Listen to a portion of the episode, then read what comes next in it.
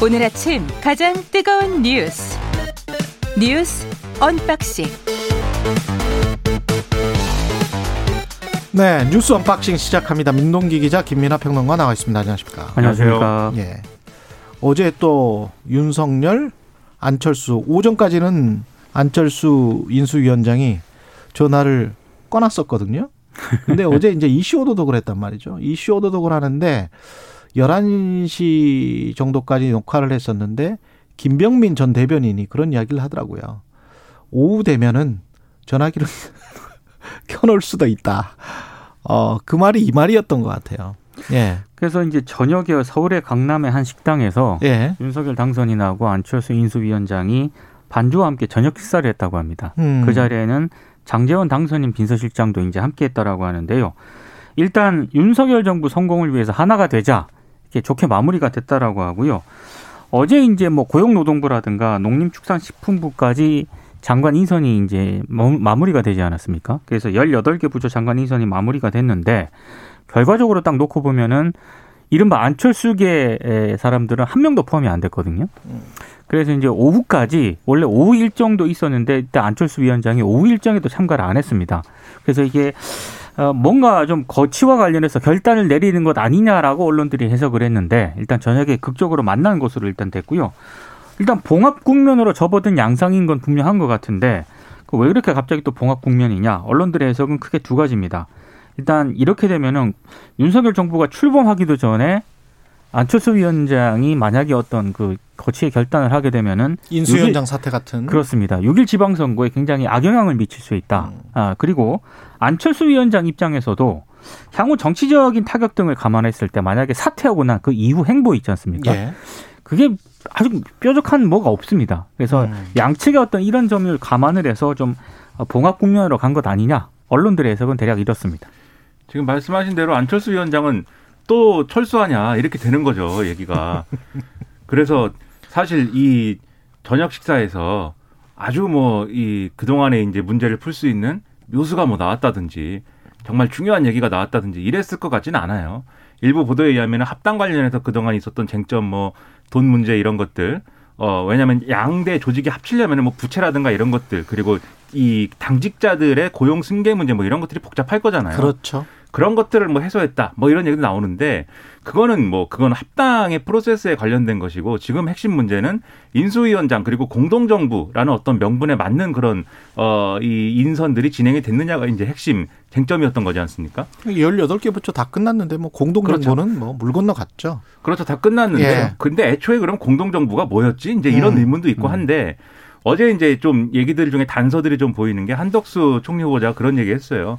이 어떤 그 내각에 들어가는 후보자들만 뭐 공동정부의 대상인 게 아니다. 공동정부는 여전히 이제 그런 맥락으로 가는데 어 예를 들면 내각에 들어가지 않으면 공공기관장 예를 들면 공공기관장이라든지 네. 무슨 또 이제 뭐 대통령 참모도 될 수가 있겠죠. 음. 이런 부분들, 그러니까 청문회를 안 거쳐도 되는 분야에 대해서는 뭐 배려할 수 있다는 취지로 해석할 수 있는 그런 얘기들을 했기 때문에 뭐 그런 부분에서 이제 얘기들이 오가지 않았을까 싶은데 그런데 그런 정도의 얘기로 안철수 위원장이 또 신뢰를 잃었다가 회복하는 것도 사실 좀 이해는 잘 안 되거든요. 음. 그래서 이거는 결국 제가 볼 때는 안철수 위원장이 아 상당한 회의를 느꼈지만 예. 별뭐 지금 민 기자님 말씀하신 대로 별 뾰족한 수는 없었다. 그래서 오전에 어제 오전에 실제로 이제 최진석 교수를 만나서 예. 어떻게 해야 되겠느냐 논의를 했는데 일단 인수위원장은 음. 계속 맡기로 하고 일단 인수위까지는 파열 없이 없이 가자라고 음. 이제 방침을 정한 것 같다는 거예요 언론 해석은 파열 없이. 그러면 결국 이 철수하는 것으로부터 철수를 했다 저는 그렇게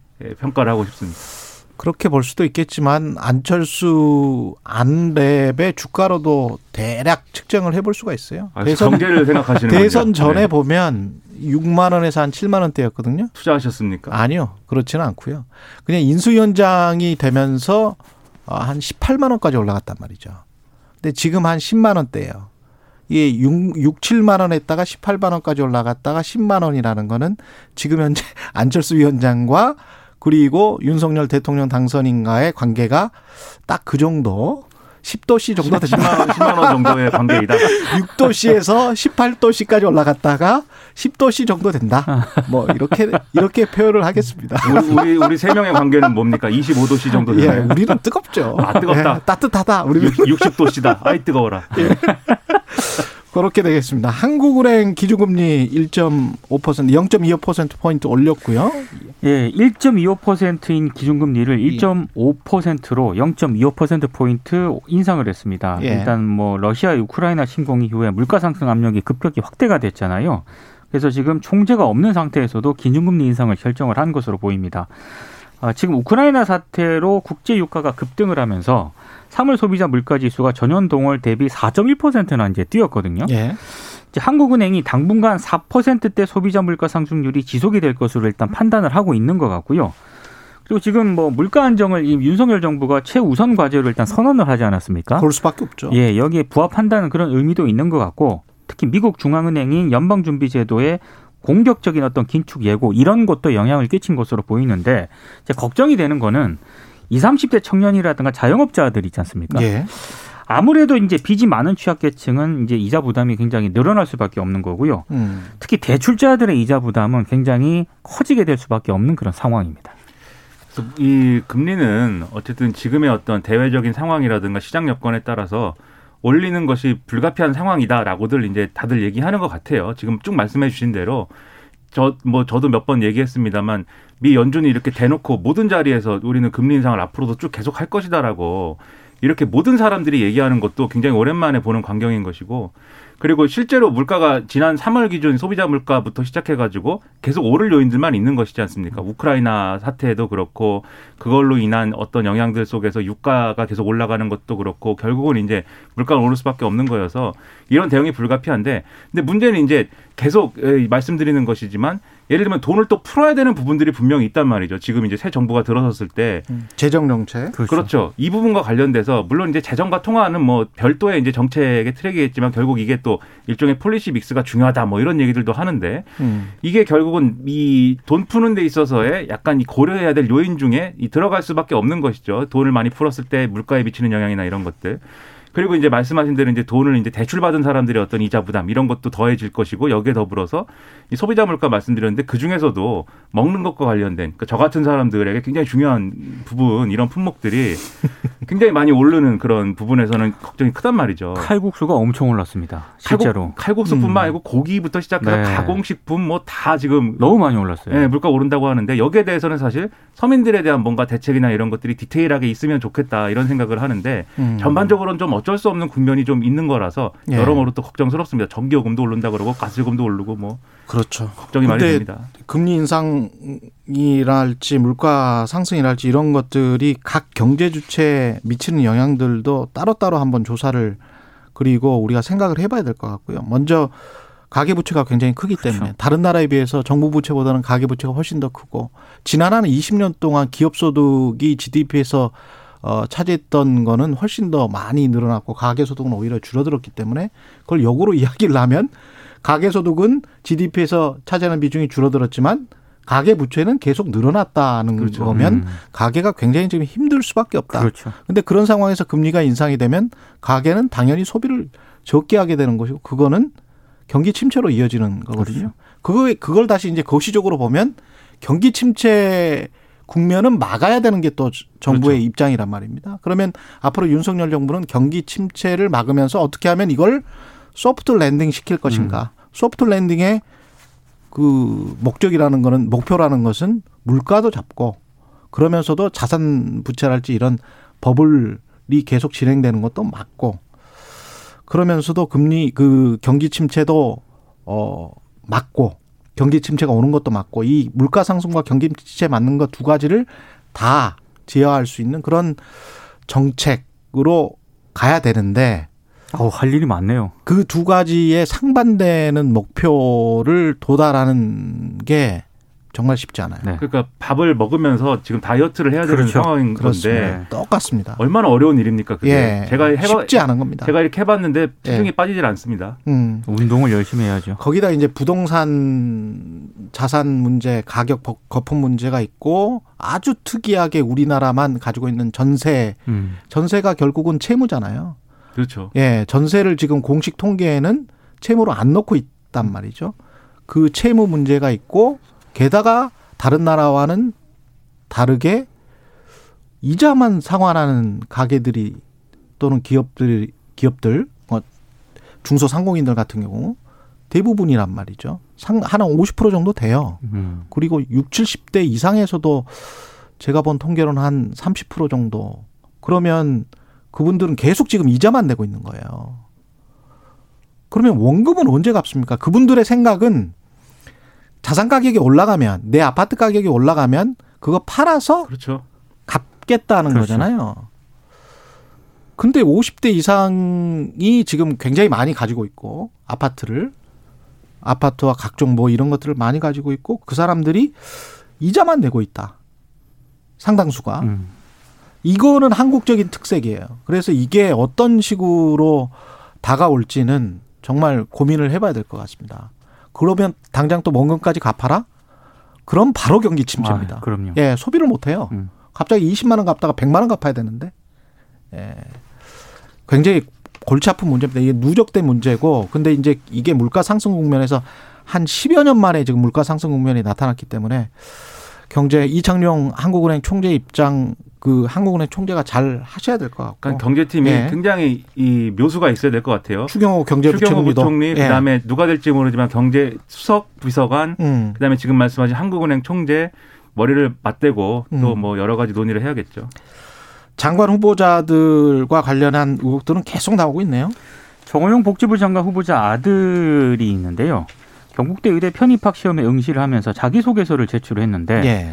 연구실 선배들이 놀랄만한 새로운 아이디어를 제안했다면서 유력 학술지 등재 논문을 첨부를 했거든요.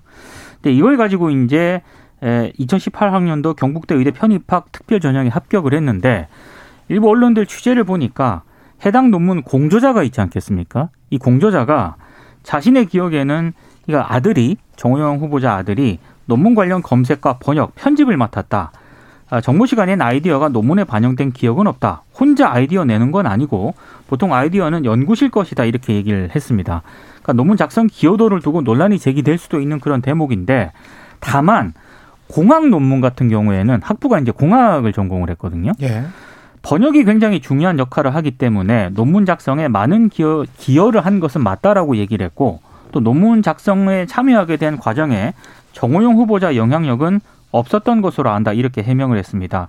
그리고 또 하나 제기되는 그런 음, 의혹이 민주당 김원희 의원실이 경북대로부터 자, 자료를 제출을 받았는데요. 딸이 2017학년도 경북대 의대 학사 편입학 전역에 합격을 하지 않았습니까? 그런데 경북대 병원에서 봉사활동을 했다라고 합니다. 예. 그 아들 역시 2015년과 2016년에 경북대 병원에서 봉사활동을 했는데 아, 이 시기가 또 정 후보자가 부원장인 진료차장을 맡고 있던 그런 시기였거든요. 음. 아빠 찬스 쓴 거 아니냐 이런 의혹이 제기가 되고 있습니다. 그 여기에 또 언론 보도 내용을 보면은 어 이 경북대에 있는 이뭐 융합 네트워크 연구센터에서 학생 연구원으로 주 40시간을 근무했다. 아. 그러면서 특정 사업에 참여했다. 이렇게 밝힌 대목도 있는데 음. 근데 이 학기에 19학점을 또 수강 중이었다.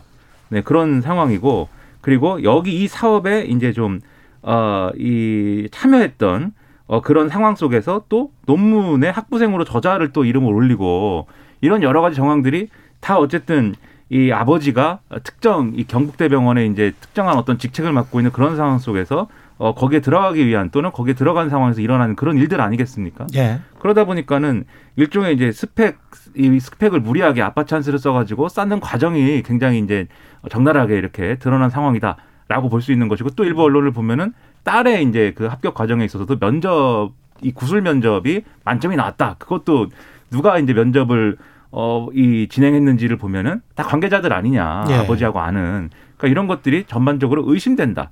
이런 보도들인 거거든요, 결국. 이거는 결국 이제 이 여러모로 볼 때 결국은 인사청문회에서 굉장히 중요하게 다뤄질 수밖에 없고 그리고 지금 나오는 이런 의혹들의 어떤 이 내용들을 볼 때 앞으로도 또 나올 것 같아요. 그러면 이런 그렇죠. 얘기들이면 예. 이것을 어떻게 해야 될지 거치의 문제나 이런 것들을 생각할 필요가 있지 않을지 상당히 이제 우려가 됩니다. 지금 당장 이 나온 사실들만 봐도 조국 전 장관을 떠올릴 수밖에 없잖아요. 이게 자동적으로 이 떠올릴 수밖에 없는 것이고 스펙 그렇죠. 그때 이제 스펙 포맷이라는 이야기 했었잖아요. 그렇죠. 그리고 이분 자체가 경북대 병원장이고 진료처장을 했고 경북대 교수들 서로 간에 공대 교수들과 몰랐을까? 그리고 그 구술 면접 같은 거를 보면 뭐 95점씩 맞고 그랬던데 맞습니다. 3차 면접 같은 경우는 100점을 맞았고 그러면 의대 교수들이 가서 봤는데 의대 교수들이면 대부분은 후배들일 텐데 의대는 특히 그 굉장히 강하거든요. 그 위계 서열이. 그렇죠. 예. 그러면 이건 그리고 그러니까 결국은 이건 것 같아요. 그 알았느냐 몰랐느냐. 딸인 걸. 진료처장이나 원장의 딸인 딸이나 아들인 걸 알았느냐 몰랐느냐. 알 알았다는 게 나오면 이거는 좀 빠져나가기 힘들 것 같습니다. 제가 보기에는 지금 보도에 예. 인용된 이 문제에 관련된 사람들은 하나씩 몰랐다라고 예. 얘기를 하고 있습니다. 전혀 음. 몰랐다, 알 수가 없었다 이렇게 얘기를 하고 있고 가장 중요한 건 그걸 것 같아요. 그렇죠. 알았느냐 몰랐느냐. 그리고 예. 정호영 후보자도 청문회에서 다 설명할 수 있는 문제이다. 전혀 음. 이거 문제될 것이 아니다. 라고 지금 해명을 하고 있는데 예. 만약에 청문회에서 그래서 설명도 하고 뭐 공방이 오가고 뭐 이랬는데 결과적으로 뭐 인사청문 보고서 채택 안 되고 이 끝나고 나니까 국민들이 그래도 저 정도는 뭐 있을 수 있는 일이야라고 생각을 할 것인지 예. 아니면 아 이건 정말 문제가 있다라고 여론이 막 커져가지고 이 문제가 뭐 이렇게 되면 그때 가서 이제 윤석열 당선인은 어떤 선택을 할 거냐도 굉장히 이제 중요한 문제가 아마 될 거예요. 그래서 이 문제 그렇죠. 상당히 관건입니다. 양성구님이 이런 그 말씀하셨는데 우리나라 교수 자녀들 학- 경력과 학력상 전수조사해야 됩니다. 교수들 실력도 능력도 없는 자식들 자기 연구실 연구원으로 고용해서 연구비 챙겨줘, 경력 쌓아줘, 학위 만들어줘 이런 걸 교수들끼리 서로 품앗이하며 아, 카르텔 공고히 하잖아요. 이런 말씀하셨는데 그 요, 요즘 또 교수분들이 프로젝트를 굉장히 많이 하잖아요. 그렇죠. 그래서 어, 저 제 주변에도 이제 각종 이야기들이 많이 들리는데 이런 실제 사례는 제- 제가 많이 들었어요. 사실은 의대 쪽도 많이 듣고 어떤 특정 대형 병원 쪽도 많이 듣고 그래서 어 이런 게 분명히 지금 있어요. 우리 사회에. 우리 사회에 있고 프로젝트를 워낙 많이 하다 보니까 무슨 뭐 공대 교수들이 뭐 뭐 알프스로 스키를 타 타러 다닐 정도로 넉넉합니다. 알프스로 아. 스킬요. 예. 그 그래 아. 그런 정도예요. 그러니까 이게 그 외국에 있는 거 아닙니까? 지금 사업을 기업에서 주건 관에서 주건 간에 그게 제대로 관리되고 있는지는 모르겠어요. 굉장히 좀 오래된 일입니다. 사실은. 그렇죠. 예. 관련 보도나 이런 것들도 과거에도 나오고 뭐 이런 것들도 있고 음. 그렇죠. 고질적인 문제인데 예. 그 현장을 다시 인사청문회를 통해서 또 우리가 확인하고 보게 되는 거잖아요. 예. 그러면 여기에 대해서 음. 이제 앞으로 그러면 한국 사회가 그러면 이러한 이제 어, 여러 가지 구조 속에 있는 인물을 장관으로 그냥 이제 할 수 있는 것이냐 음. 여기에 대한 논쟁과 판단이 있어야 되는 거고 맞습니다. 그 결과가 네. 어떻게 나올 것이냐 굉장히 새 정부의 방향이나 갈 길을 어. 좌우할 수 있는 문제가 될 겁니다. 좌나 우나 이런 게 아니고요. 이거는 기득권 그렇죠. 아주 공고한 기득권의 문제예요. 그리고 그 기득권은 좌우 진보 보수 다 있다고 저는 봅니다. 그렇습니다.